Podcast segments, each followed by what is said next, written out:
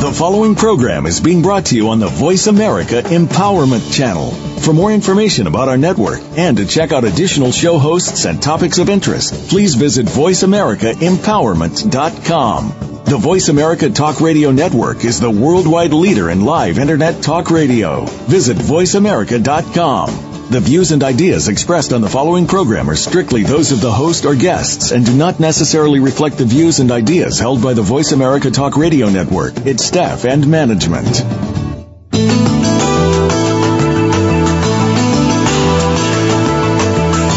Welcome to House Calls with Dr. Connie Mariano. If you're ready to get your physical, emotional, and spiritual life in order, Join us for the next hour as we meet some interesting people who will share stories of success and wisdom that you can apply to your own life. Now, here's Dr. Connie. Welcome, listeners. Thank you for tuning in to Dr. Connie House Calls. I am just so excited about all the people who listen to the show. In fact, today I was having breakfast in Scottsdale with an investment manager, a young man named Russell, and we were talking about our, our clients. And the first thing he said that made huge points with me was, Dr. Connie, I was listening to your show the other day and something you said resonated with me. And you know what? It just made my day. The very fact that he listened to my show and that something resonated with him. So if you ever want to provide high praise to a radio show talk host, just say something you said resonated.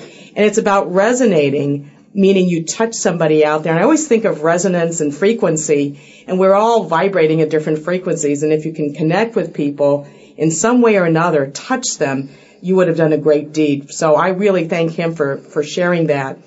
I've been really blessed to have so many emails and calls and Christmas cards this past December from friends from all over who've been listening to the show. And I want to do my honorable mentions just to get their names out there. I have really good uh, former White House nurse friends uh, who have retired and moved on in life. There's Deborah Beatty, who is our retired Air Force nurse in Colorado Springs, and she's with her daughters Jennifer and Allison enjoying life. There's Art Wallace, who's retired Army colonel in beautiful Honolulu, Hawaii, and his wife Jenny. And he was historically our first male White House nurse. And one of the stories I tell was after Bush Sr. lost the election to Bill Clinton, we attended an event at a hotel, the, the Marriott beside the White House. And Tip O'Neill was the Speaker of the House at the time. And I was standing in the hallway with Art Wallace, and we were wearing business suits, civilian clothing. And you couldn't tell who was who, other than the fact that we had our medical badge, uh, our badges on, but no names. And Tip O'Neill came out into the hallway and he looks at Art Wallace and he says, "Oh, gee, what do you do? You know, what do you do at the White House?" And Art says, "I'm the nurse." And Tip O'Neill looks at him, and here's Art, a studly guy, and he goes, "You're the nurse." And then he looks at me, and I said, "I'm the doctor." And Tip O'Neill started to laugh, and then a few minutes later he said, "Well, what's this on my hair? What's this on my rash?" So. So uh, you never know. Never uh, stereotype people because we'll always surprise you. Another great nurse out there is Kathy Lovelace in Poulsbo, Washington. She was my nurse in Port Hueneme, California, an amazing emergency room nurse. We used to run a clinic in Port Hueneme, California back in the 80s, and I was in charge of the screening clinic where we would screen patients, triage them, and then send them off to other facilities. And a lot of times we call it the screaming clinic because you have babies crying and people yelling. And Kathy was always very calm about things, except when you knew she got frustrated, she would come into my office, she would go to the wall and start pounding her head against the wall. And I would say, okay, this is a really tough patient, Kathy. And she said, oh yes. So hopefully the bruises on her forehead have recovered after all these years, and she's enjoying a great retirement in Washington State with her husband and two sons. The other doctor out there is Dr. Lud Deppisch in Tucson and his wife Rosemary. Lud Deppisch is the author of the book, The White House Physician, A History from Washington to George Bush. He interviewed me about five or six years ago for this book. And when he interviewed me, it really struck a chord in me because I realized, gee, I've had, so many people interview me about what I did at the White House. I really need to write my book. So really, Lud Deppisch led me to write my book. Other people I'd like to mention in my honorable mentions are Linda Porter. He used to be uh, in the registrar's office at Uniform Services University, my medical school in Bethesda, Herman Shannon, who is a delightful octogenarian in Scottsdale, Arizona, looking for a beautiful wife. I need to send him to our psychic healer here that maybe she can see his future wife. And Juliet Beasley, a dear friend of mine from high school Mar Vista, who was homecoming queen during her years in Mar Vista. So greetings to all of you. Just a few things I want to mention before we go on with our show. I want you all out there to consider getting the flu shot if you haven't gotten the flu shot already. We've seen an up an uptick, an increase in people with the flu. Definitely in many of the states. 29 of the states have reported flu-like activity. So far, we've lost 18 children to the flu.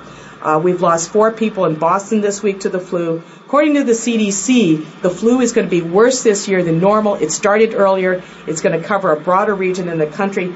So far, about 2,200 people have been hospitalized to the end of last December. In my clinic alone in the past week, I've had about eight people calling me that they think they have the flu.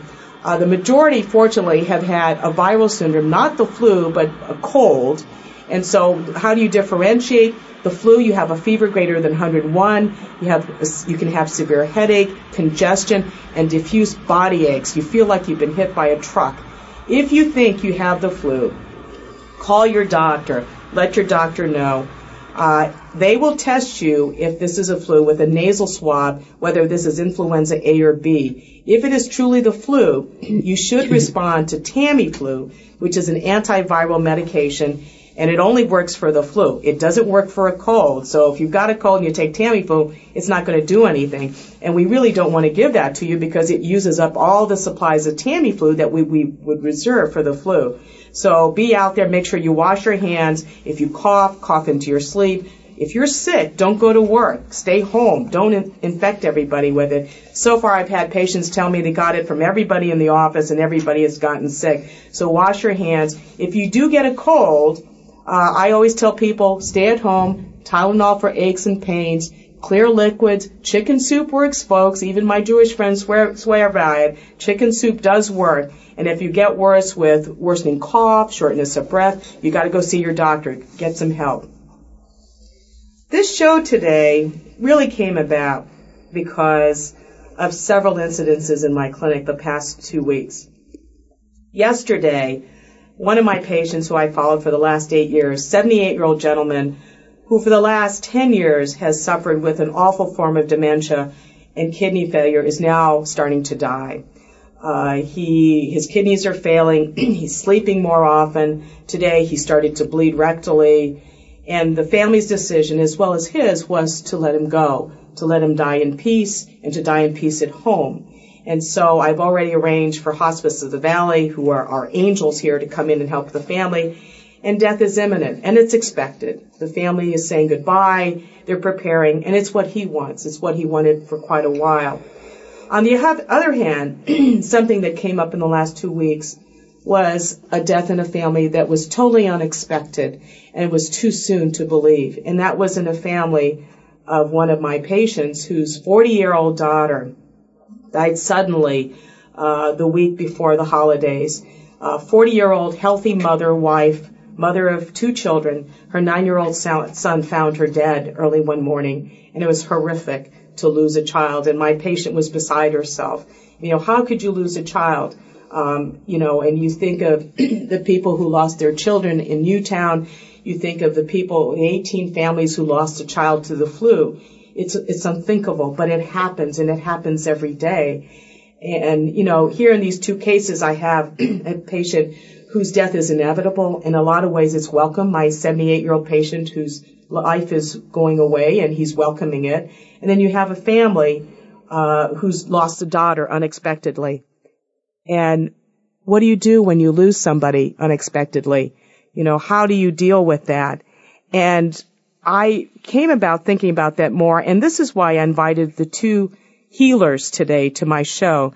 My first guest is Lisa Weir, and I've known Lisa for about eight or nine years now.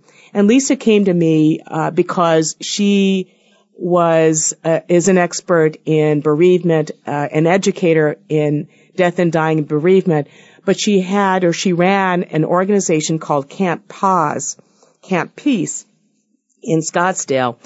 Excuse me. And about 10 years ago, my cousin who was active duty Air Force enlisted in Qatar died in a vehicle accident, left behind his widow and his two, his three children, and they were inconsolable. And I spoke to Lisa and she was amazing in advising the family how to get help. And she offered them the, the opportunity to go to Camp Paz, which was helping children deal with death and dying and loss of a family, loss of a family member. And so we've kept in touch over the years and I thought of her when I thought of this family of mine that has lost the daughter, but also I, I will need her most likely with this other family whose father is going to pass away.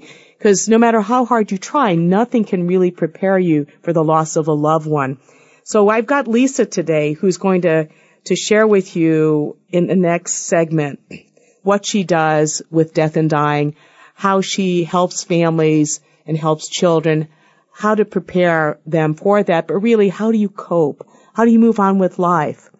And really with moving on with life, it also made me think, you know, you can also offer people more things than therapy, grief, bereavement counseling, medications.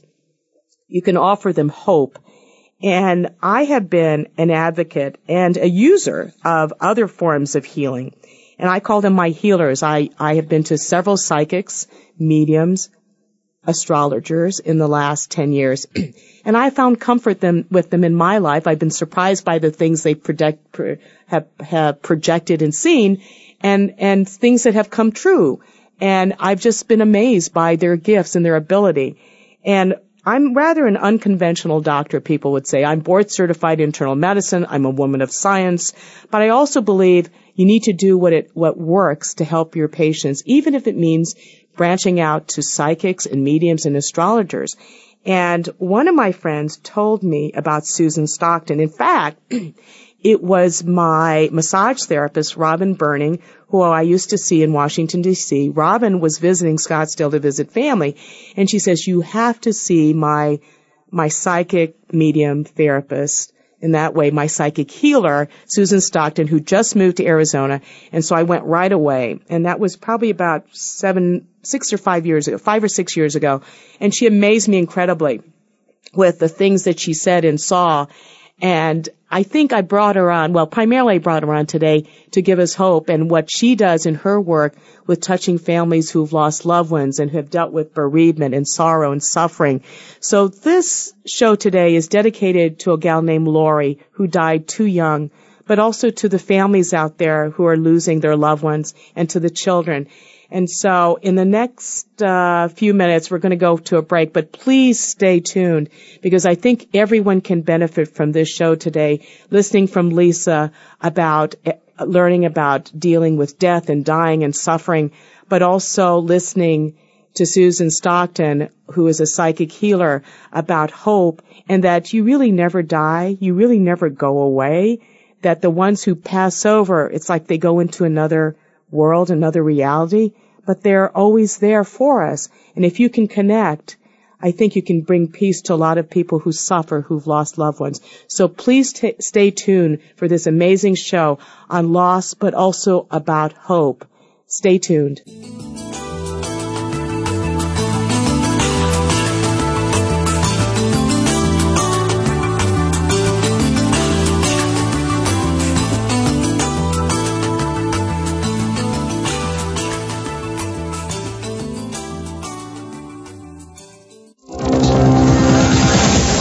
Your world. Motivate, change, succeed. VoiceAmericaEmpowerment.com. Listen for Trust Across America every week on the Voice America Variety Channel. Tune in as host Jordan Kimmel is joined by national experts in the fields of accounting, finance, organizational behavior, and sustainability, as well as companies that are applying strategies that are enabling them to be recognized as doing the right thing by the American Trust Awards. Your host Jordan Kimmel is himself a trusted professional with years of experience in applying strategies and consulting with today's leading firms. Trust Across America is heard Wednesdays at noon Eastern, 9 a.m. Pacific on Voice America Variety. We all want peace. We all desire a more meaningful life. We work hard to achieve these things, but at what avail? The key is authentic living with Andrea Matthews. Andrea will interview some of the great spiritual experts of today and will provide wisdom to help you raise your consciousness to the level of your own I am. Your authenticity can give you miraculous gifts, but you have to know how to get there. Listen for Authentic Living with Andrea Matthews. Heard live every Wednesday afternoon at 4 p.m. Eastern Time, 1 p.m. Pacific Time on the Seventh Wave Network. You need to live up to your full potential. You've heard that for years, but now there's a channel to help you get there. Introducing the Voice America Empowerment Channel. Our listeners have told us that they want to be motivated, hear about success stories, and positive encouragement around the clock. And we've responded to you. The Voice America Empowerment Channel is the home of the world's top life coaches, entrepreneurs, and success experts. Listen to the Voice America Empowerment Channel. Coming soon. Build a better business. Achieve that goal. Make good on that resolution. The Voice America Empowerment Channel. It's your world. Motivate, change, succeed.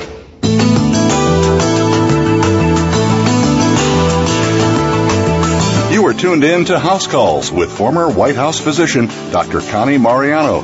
If you have a question or comment for our show today, please call in to 1 888 346 9141. That's 1 888 346 9141. You may also send an email to drconnieradio at gmail.com.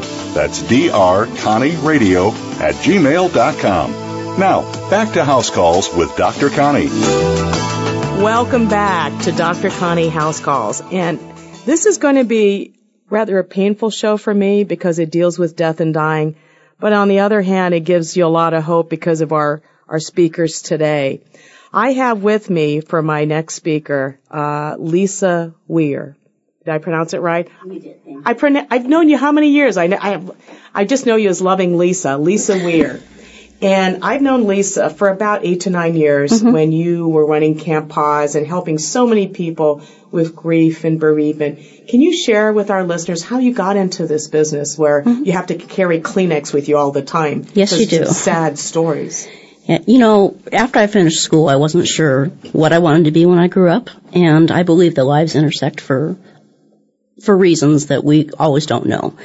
And um, I first started in the field in the Phoenix Fire Department. I had been approached by a friend of mine who suggested that I would be really good at crisis response. And I looked at him and thought he was absolutely crazy. Couldn't deal with my own stuff, let alone walk alongside somebody else and help them. And I had a sister that was killed when she was 15, and that was definitely one of the things that drew me to the work that I did. Um, so I started with the fire department, and then I was approached by another individual who mentioned uh, a local doctor who had started Camp Paz. Um, and at the time, it was a bereavement camp for children who had experienced a death in their life. Um, and eventually, you know, one thing led to another. I volunteered for a couple camps. Um, I then ended up running the organization, and we created uh, ultimately Stepping Stones of Hope, uh, which is still in existence. I was with them for about nine years, providing all sorts of um, grief support programs for children and adults. You know, I think of all the amazing things you have done for Stepping Stones of Hope, and you even won, I think, the Phoenix uh, uh, Healthcare Heroes Award that I one did. year. I Just did. amazing. You know, I look at what you do, and you had mentioned you used to work with fire and rescue. Do you get called? You got called Yes. to the scene of an accident? Yes. Um, for 17 years, we our units were di- were uh, housed in the fire stations, and there were three or four units in town. And we would get dispatched to all sorts of tragedies, but probably 85% of what I dealt with was death related. So either a natural death, a homicide, a traffic fatality, um, suicides, overdoses, those types of things. And we were really there to advocate for the families and and help them understand what was going on, why it was going on, why all the questions. Sometimes detectives and medical examiners and those types of individuals were on scene, and, and really trying to to help the family gain just a little bit of control over a situation that they had no control.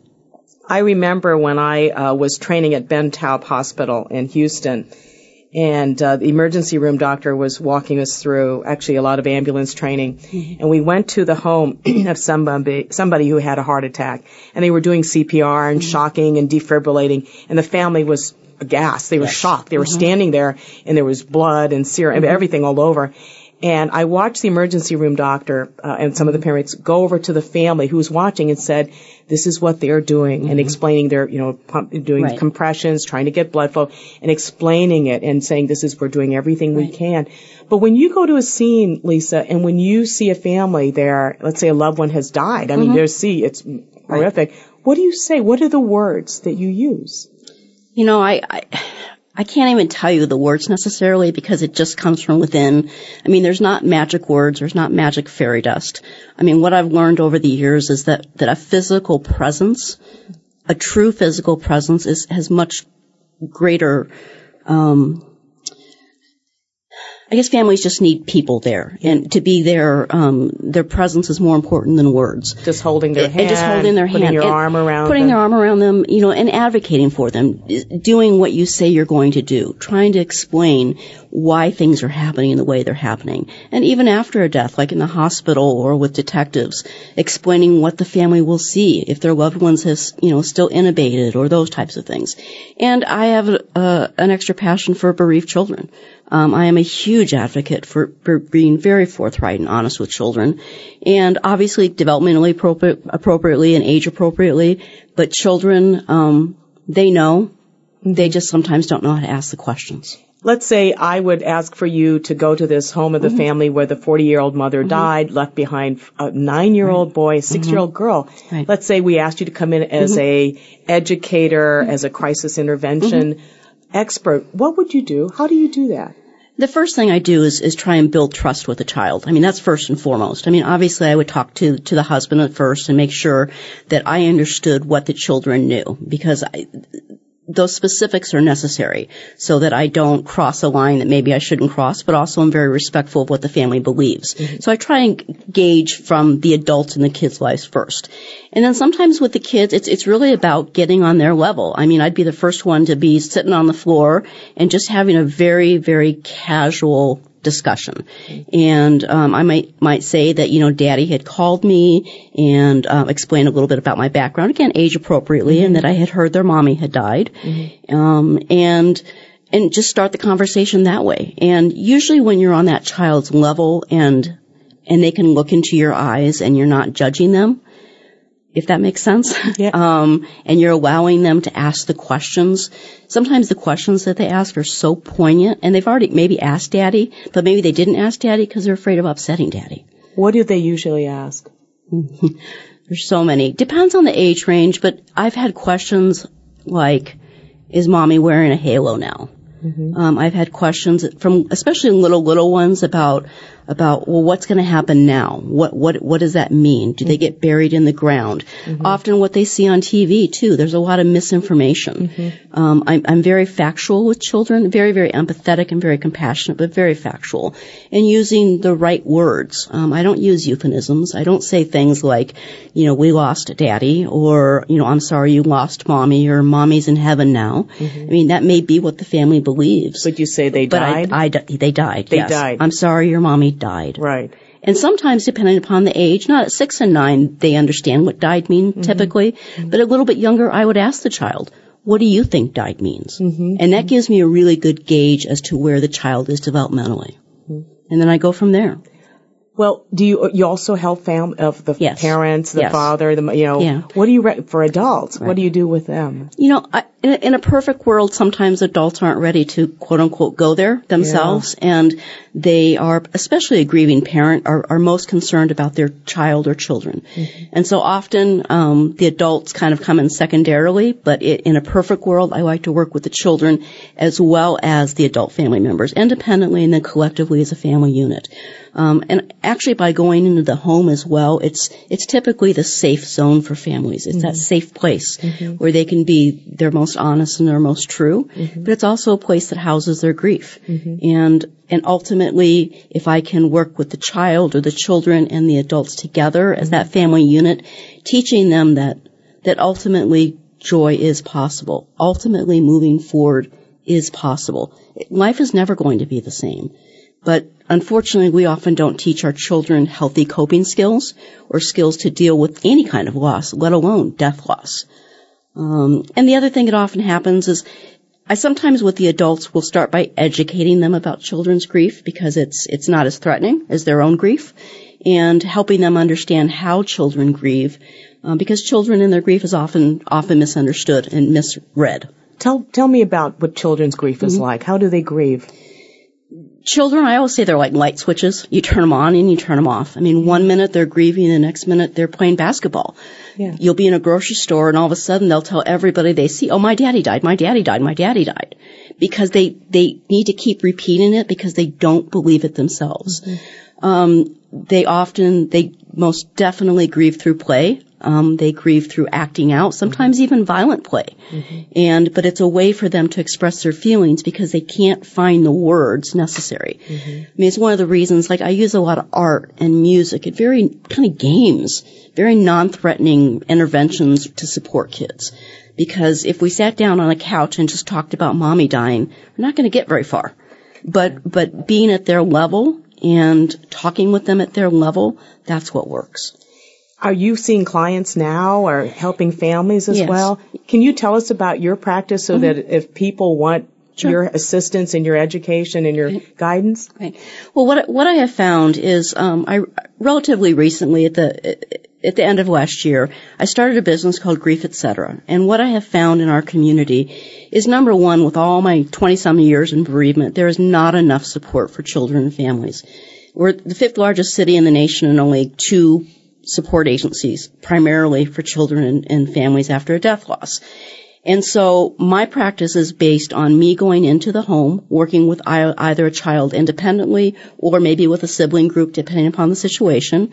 Um, and then ideally trying to bring the, the parent or the grandparent or the adults along as well. Um, typically one hour sessions, sometimes an hour and a half. It really depends on the situation. Um, but then I also do a lot of grief education. The whole basis of my practice is educate, educate, educate. Everything from, I, I really want grief to be an approachable subject. It's a tough subject. The word died and suicide and homicide. Those are horrific things to have to say, but they are reality. And um, so I do a lot of education in the schools, in the medical community, the first responder communities as well. Um, and I'm also available for crisis response. Um, I've been called out to schools after a tragedy. And although they have a crisis team, sometimes it's so overwhelming that they really don't know what to do and sometimes a stranger coming in from the outside can help facilitate that. Um, and I'll go classroom to classroom and, and break bad news, so to speak, age appropriately. How do people contact you, Lisa? Uh, there's a couple different ways. Uh, my email is lisa at griefetc.com. So Lisa, L-I-S-A, at G-R-I-E-F-E-T-C dot com. Uh, my personal cell phone number is 602-386-8555. And I also have our web- website, griefetc.com. Again, G-R-I-E-F-E-T-C dot com. Um, and just please keep in mind that website, website is brand new and it's not remotely what I want it to be, but it was important to have something up.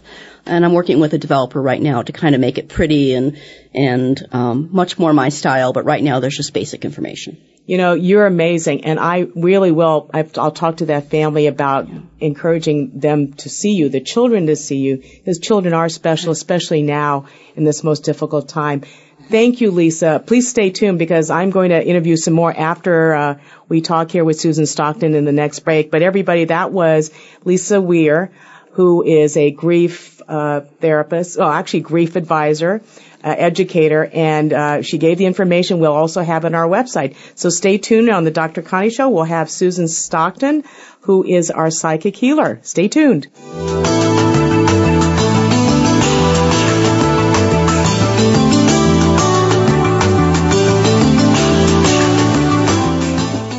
Follow us on Twitter for more great ideas at Voice America Empowerment. Leadership is a vital skill set in today's competitive global economy. Being a leader is not enough. To succeed, you must optimize your performance and know how to imbue others in your organization with leadership skills. Practical, actionable leadership insights are the focus of Leadership Development News, hosted each Monday at 9 a.m. Pacific, noon Eastern by Kathy Greenberg and Relly Nadler on the Voice America Business Channel. Doctors Greenberg and Nadler, who coach global leaders on how to be most effective, will share their insights and contacts. The path to leadership excellence begins here. Want the inside scoop about what's going on in the social networks of art and entertainment? Tune in to Star Power Hour brought to you by ForTalent.com. We'll talk to the top professionals in the entertainment industry and find out what they're working on and what's next. Your host is James Barber, who has his finger on the pulse of the arts and entertainment world. Star Power Hour brought to you by ForTalent.com. Live every Thursday at 1 p.m. Eastern Time, 10 a.m. Pacific Time on the Voice America Empowerment Channel.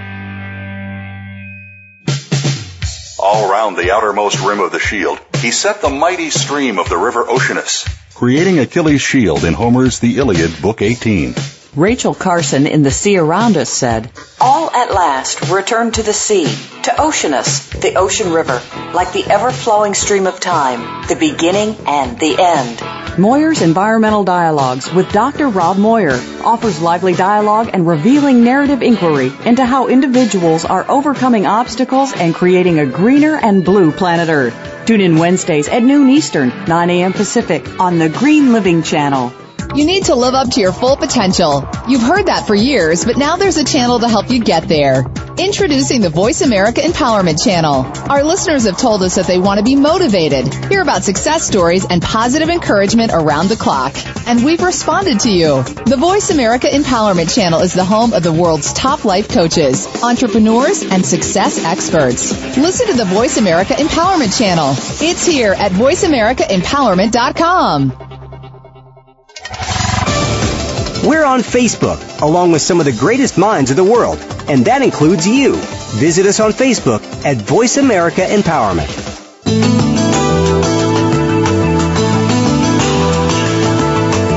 You are tuned in to House Calls with former White House physician Dr. Connie Mariano.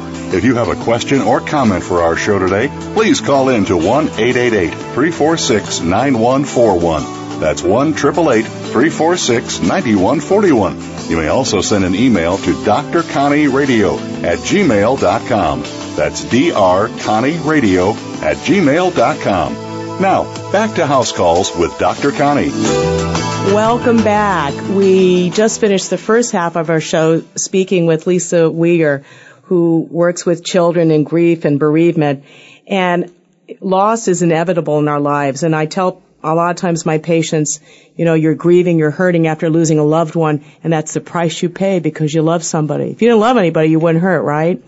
And I've been very fortunate in my life to have met Susan Stockton. I met her about eight or nine years ago. Somebody referred her to me, and I consider Susan Stockton one of my consultants who are healers, who are reputable, who know what they're doing. She's had over 20 years, excuse me, 27 years of practice, many clients around the world. She does private readings. She is a psychic healer, but also considers herself as a transmedium channel where she allows entities of higher consciousness, both living and dead, to use her voice and relay messages to the living.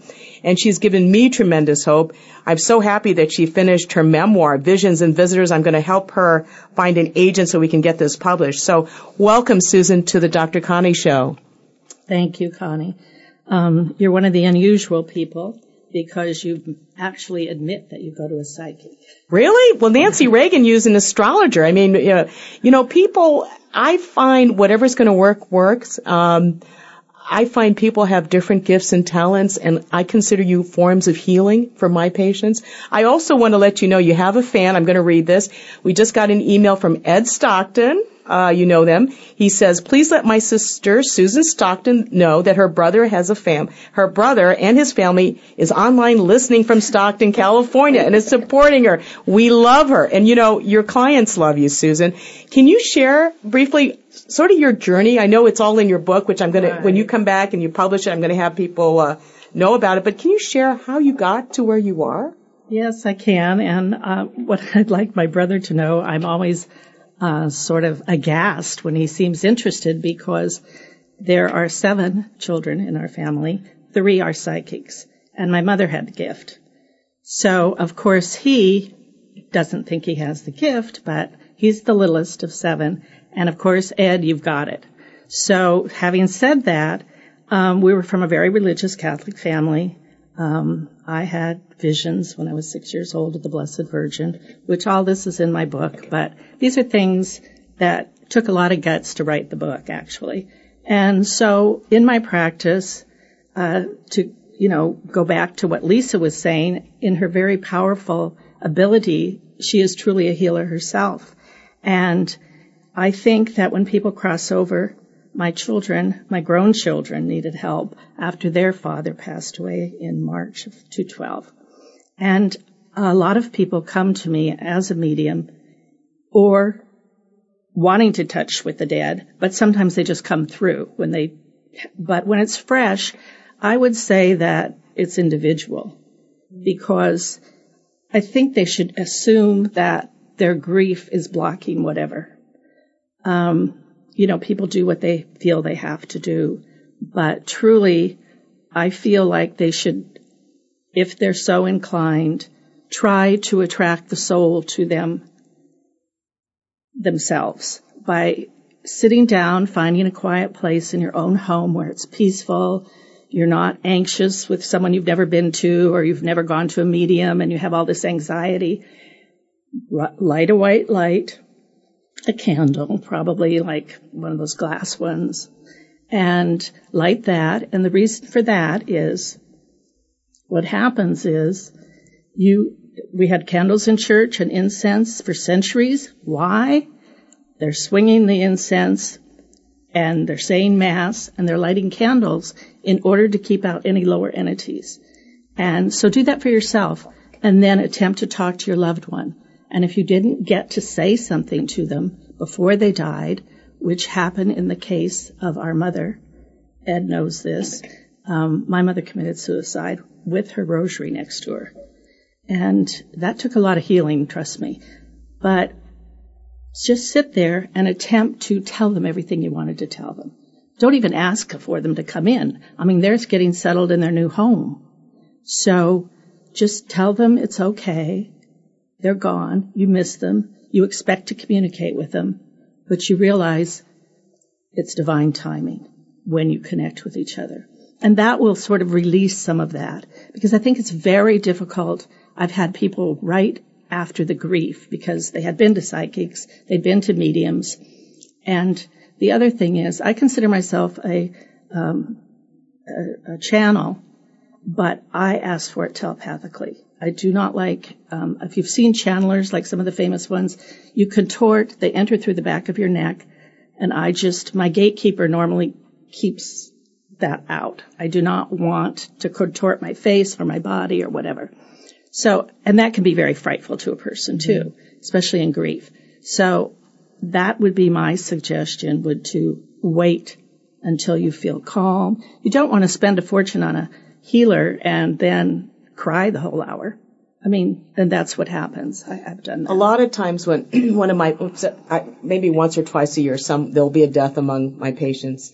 Um, last year, one of my patients was married close to 60 years, loving relationship. Her husband died of lymphoma. And when I comforted her in my office, I, I asked her, does he come back to you? And it was, she didn't want to admit it, but she says, you know he does. I said, how do you know? She says, he flicks the lights on and off.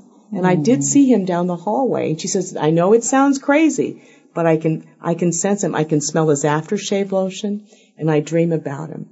And then there are the others who feel bad because they don't see them, they don't hear them. Why doesn't he come back? Tell me about your clients. Do you see a lot who, who have lost somebody and over time have un, unresolved guilt, unresolved uh, grief?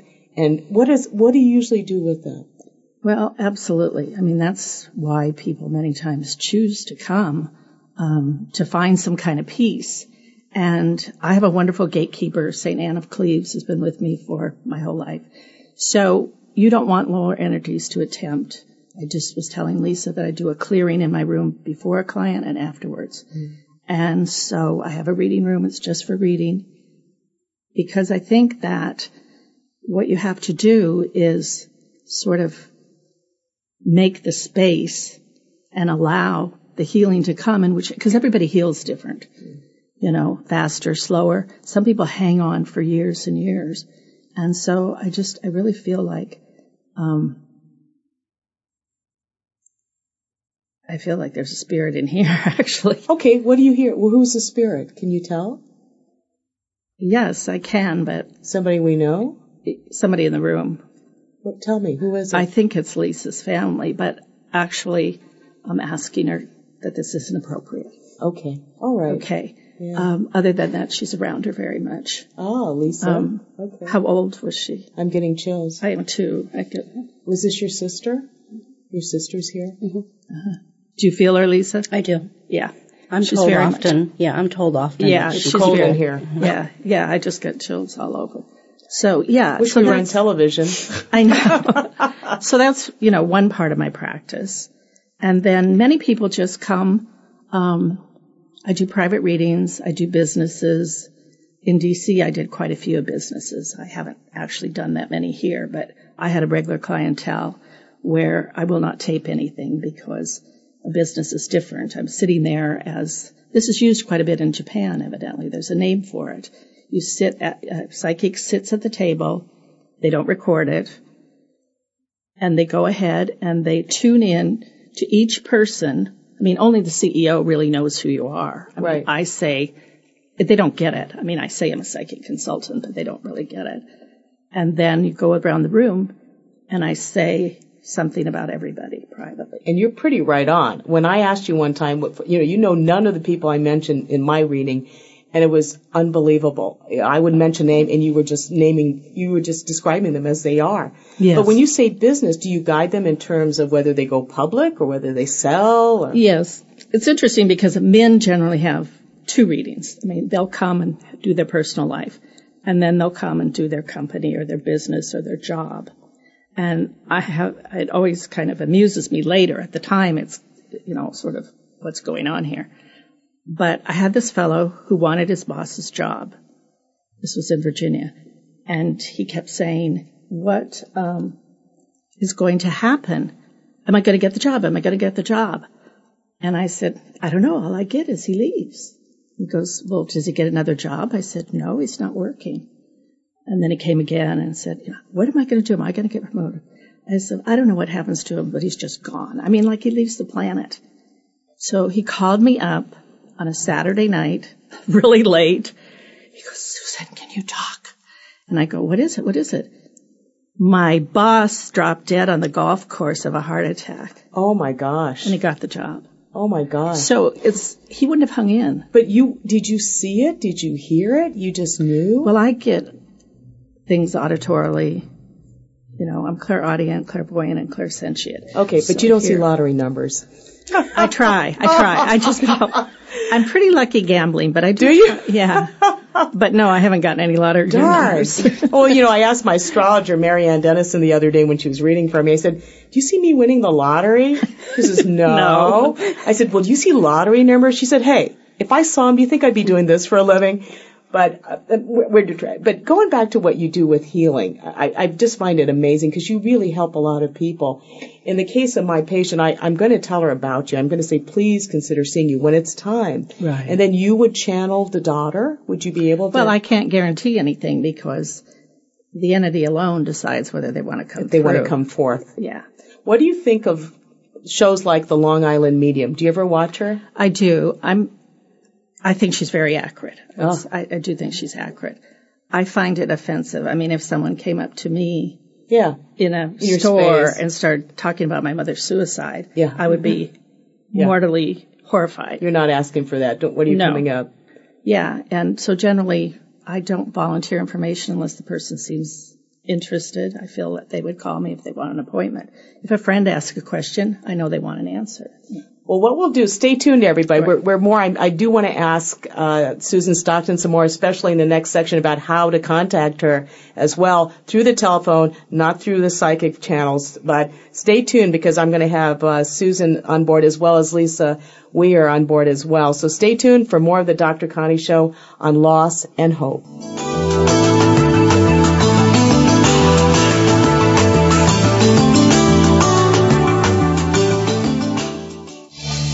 Change your world.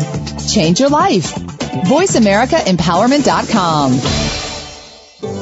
The Mayan calendar tells us that we will be entering into a 260 day opportunity for us to engage in conscious co-creation with Great Spirit. How will we prepare ourselves for this exciting and unprecedented time in Earth's history? Peter Tong has dedicated over 20 years of his life's work to exploring that which is beyond understanding. Peter will help increase your awareness and education on this enlightening transformation in consciousness. Awakening to Conscious Co-Creation airs live Wednesdays at noon Pacific Time, 3 p.m. Eastern Time on Seventh Wave Network. Step into the doorway to conscious choice, greater health, and well-being. Attain the balance that you've been seeking. Tune in and turn on 1111 Talk Radio. Feed the mind. Embrace positively. Release the tension. Step out of fear. Host Simran Singh will help you broaden your mind and open your heart toward a greater understanding of how to take charge of your life. 1111 Talk Radio is here every Thursday at 7 p.m. Eastern Time, 4 p.m. Pacific Time on Seventh Wave Network. 1111 Talk Radio. Because shift happens. Live up to your full potential. You've heard that for years, but now there's a channel to help you get there. Introducing the Voice America Empowerment Channel. Get motivated, hear about success stories, and positive encouragement. The Voice America Empowerment Channel is the home of the world's top life coaches, entrepreneurs, and success experts. Listen to the Voice America Empowerment Channel. It's your world. Motivate, change, succeed. This is the home of the top life coaches, entrepreneurs, and success drivers. The Voice America Empowerment Channel.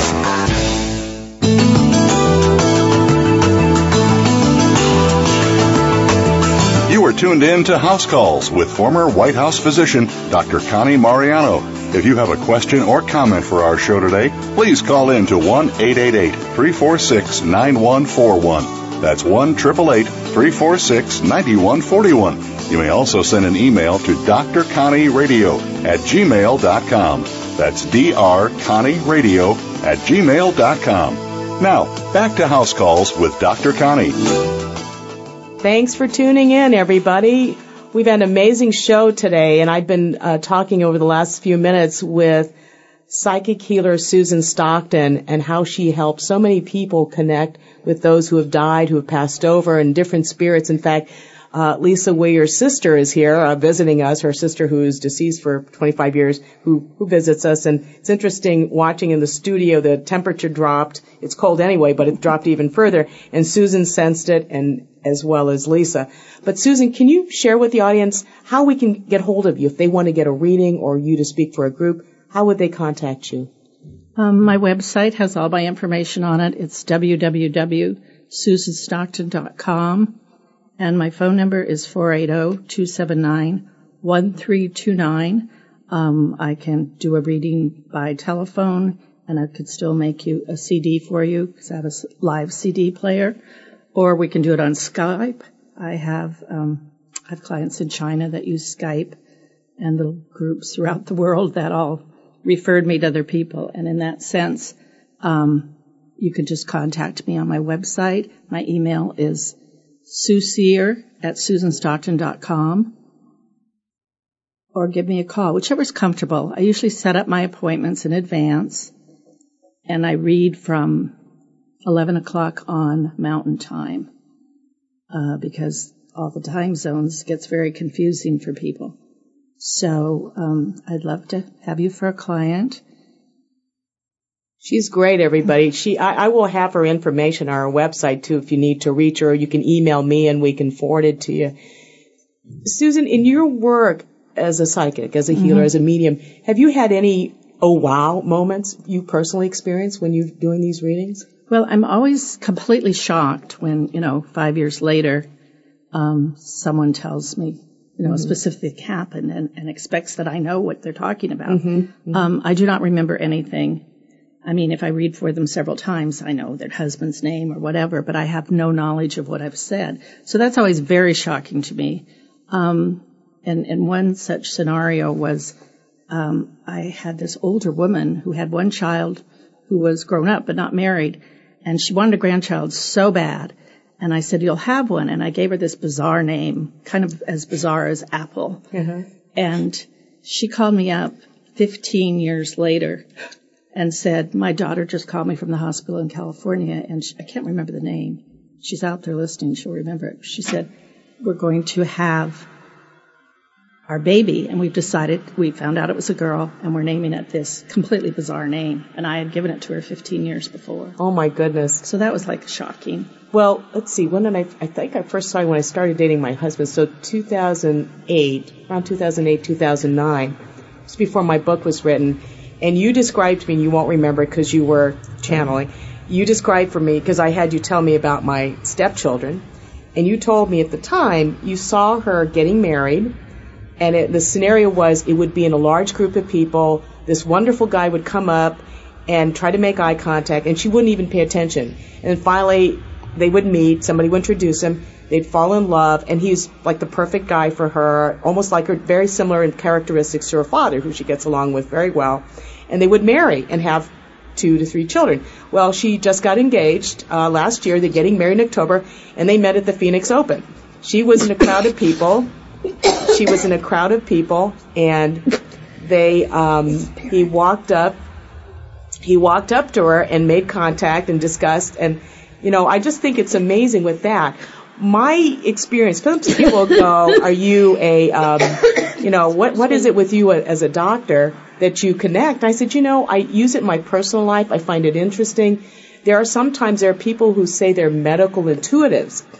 who, when I can't figure out what's wrong with a patient, they will say, I would say, you know, I honestly, I've done everything I can to figure you out. I can't find anything wrong with you. You know, the psychiatrist says you, there's nothing wrong with you, but you still think there's something wrong. Would you mind if I send you to somebody who is uh, reportedly a very good medical intuitive, and they will find things like check the kidneys, maybe this is it, maybe it's in a, in a and it's sort of hard to justify to the medical establishment, well, why are you sending her to workup? Because the medical intuitive said that. But I find it interesting how Susan said that foreign countries, people will use you. I know my husband's company did a deal with a company in India, and they did not sign the contract until the astrologer blessed the time and the exact, you know, the date and time of the signing. And I will periodically, uh, for example, when I'll go interview for special, you know, very important events, uh, special meetings like with my agent or where potential television shows, I will ask my astrologer, what is the date? Give me a date. And true enough, it, it's worked out well. But one of the things I wanted to ask both Lisa and Susan, you, know, you both have very stressful lives. You deal, Lisa, with death and dying, and Susan, you deal with people's grief and you help them. But how do you find joy? Lisa, I'll go to you. How do you find joy? You know, for me, it. I will admit that it took me many years to figure out what that was. Um, I used to think that it was, you know, being in the gym two hours a day and powerlifting and and being in control, so to speak. But what I found over the years, particularly after some difficult health journeys the last couple of years, is the joy for me is really it's very simple. It's it's spending time outside, not around other people, just needing my space around me, um, having an amazing support group that I am uh, very, very blessed that they support, have supported me through anything and everything in my life. And, and really having a different set of priorities in my life from everything that I've borne witness to. And trying to keep those in check. Doesn't always happen, but I try. You know, you brought something up about not being peopled out, as I say. You know, when I've had a busy day, mm-hmm. patients nonstop, I just want to come home and be quiet. Mm-hmm. I don't want to. So. I don't want to answer any questions. Right. I don't want to write a prescription. Right. I just want to. I just want to chill. Right. I just want to be silent. How about you, Susan? What? How do you find joy and peace? Well, I did one or two things. I have a lot of body work, uh, massage, acupuncture, Reiki. I, I feel that that sort of heals my own body. Um, and I'm neurotic about what I eat. I use my Vitamix every day of my life. Good. and um, the other thing is, if I have a really bad day, I have a little Miata, and I get put the top down, and I just drive around. Good for you. you just get. A, do you see things in your life as a psychic? Do you see things that pertain to you that's going to happen? Like you're going to meet somebody, or did you know I was going to come see you or I was going to come interview you? Yeah, well, you do, you do, and I think most psychics have this problem. You see it, but you don't believe it. Oh, you know, it's kind of like that. I find it amazing. Again, I, I use the word amazing over and over again, but I find if you're going to help somebody, there's so many ways to help different people. And what you offer, Lisa, for, for, for children in terms of bereavement, their families has helped a lot of people already. Mm-hmm. And, and for you, Susan, what I've seen you do for me in my life to give me peace and resolution, but also hope that good things are coming. It's not all over. Stay tuned. One door may close, but something better may open up. And really that's what I want to offer to the listeners out there. So if you would love any help from Lisa Weir, please contact her to help with bereavement and counseling and also with Susan Stockton to, to offer hope and what lays ahead. So thanks so much for listening and we'll listen and we'll talk next week. Take care.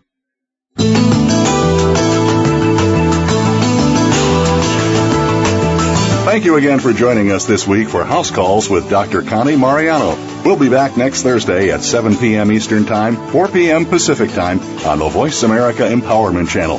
Have a terrific week.